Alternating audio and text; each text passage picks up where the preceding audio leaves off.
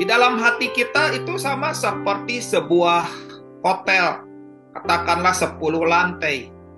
Satu lantai ada 10 kamar. Berarti di situ ada 100 kamar.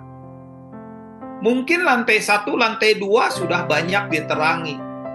Ada banyak kebenaran, ada banyak pengetahuan, ada banyak lawatan, ada banyak sentuhan ilahi. Tapi itu masih di lantai satu dan di lantai dua. Masalahnya, di lantai tiga sampai lantai sepuluh itu ada banyak ruangan masih dalam kegelapan. Nah, berbicara tentang kebenaran tentang hati, adalah kebenaran di mana Tuhan menyinari kegelapan dalam hati kita. Bicara tentang menyinari kegelapan, itu berbicara tentang daerah kumuh dalam hati kita. Daerah yang nggak pernah dapetin lawatan Tuhan.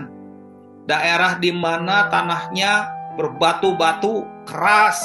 Ada banyak kekerasan, ada banyak kebencian, ada banyak ada banyak dendam, ada banyak kita menjadi orang yang begitu keras kepala, keras hati.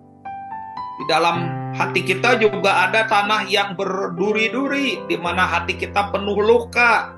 Hati kita juga orang yang terluka biasanya juga melukai. Dan itu menjadi daerah yang disebutnya adalah kegelapan dalam hati kita